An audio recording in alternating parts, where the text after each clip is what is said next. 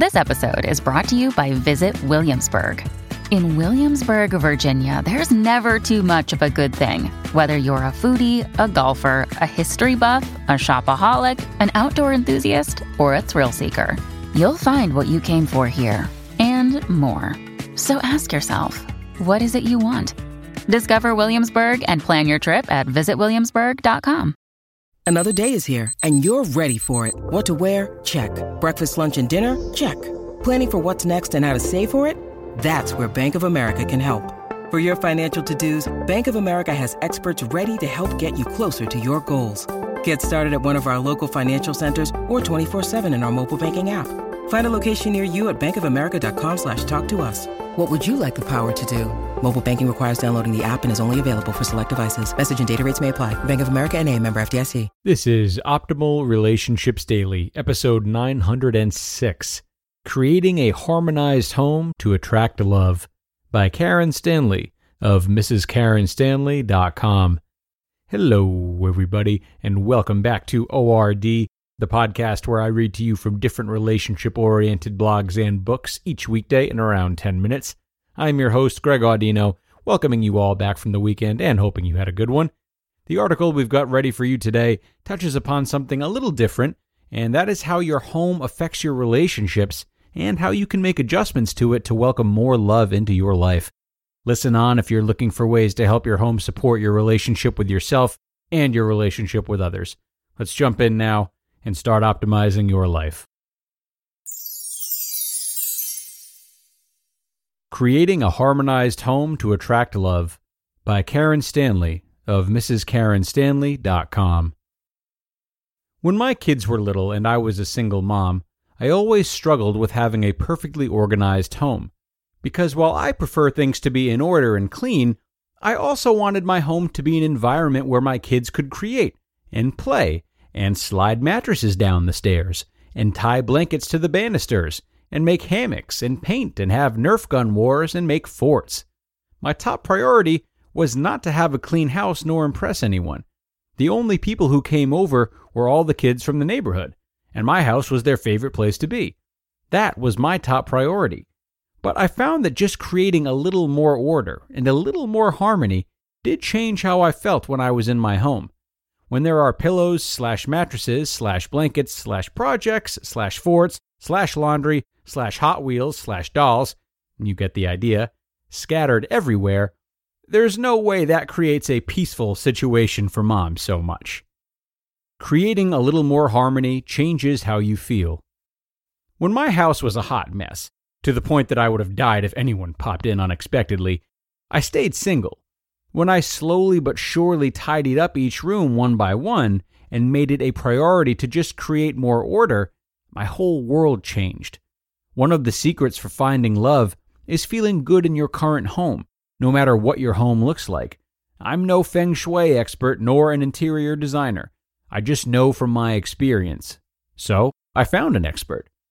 Quote, Your home either nurtures and supports you, or it depletes your energy and leaves you exhausted. End quote. That's by interior designer and founder and CEO of Home and Harmony Lifestyle, Krista O'Leary. She goes on to say, In today's frenetic world, it is more important than ever to create a calm and peaceful space that allows you to recharge. Ask yourself. So, where do you start? The question I asked myself was this If the man of my dreams knocked on the door right now, would I make him wait while I cleaned up? If the man of your dreams knocked on the door right now, would you make him wait? If you were going to make the love of your life wait while you tidied up, what would you be doing? You really don't want your soulmate to stand outside waiting for you to get your stuff together, so why not do it now? Like always attracts like. So if there is disarray in your home, you will attract disarray. If you live amid mess and disorganization, you will attract a mess. Mess equals stress. If you really took inventory and organized room by room, closet by closet, little by little, you might feel like a million bucks. Harmony takes time. An orderly house is not something that happens one Saturday afternoon. Creating harmony in your home is not something to be stressed out about. Harmony in your home is an ongoing gift you give to yourself. No one can thrive in a messy, unorganized environment. Tell the truth about each of your spaces. If you really don't feel good in your kitchen, and if you can't find things easily, you might be causing yourself stress that you don't even know you're causing because things aren't in order. You may feel embarrassed about something if he popped in unannounced. Whatever you feel embarrassed about, I believe that is the universe telling you to change it. You will feel so much better if you just do it. Clean it, throw it away, get a new rug. I vacuumed, I dusted, I cleaned out all the closets. I gave away half of my clothes, and I got new bedding. Not all in one day. Do one thing every day for 15 to 30 minutes. Put the kids to bed, or get up 30 minutes earlier and clean one room, one closet, one load of laundry. It's for you. Strategies to make chores enjoyable. I used that time to listen to music or watch a YouTube video while I did chores. I used that time to reconnect with friends and family I hadn't talked to in a while. There are always plus sides to everything on your to do list. You may think you hate doing laundry, but it still needs to be done. Getting something done feels good. Listening to my love playlist while I was getting things done helped me believe that true love exists. Listening to your favorite comedian and laughing while you're getting something done feels even better. Listening to a book or a podcast and learning while you're getting something done feels even better. You want to walk into each room of your house and be in love with it. Not because it's perfect or fancy or brand new designer BS, but because it's your home and you are excited to invite him over very soon. Envision yourself and your sweetheart in that kitchen making dinner together. Envision yourself and your man sitting on that couch holding hands watching a movie.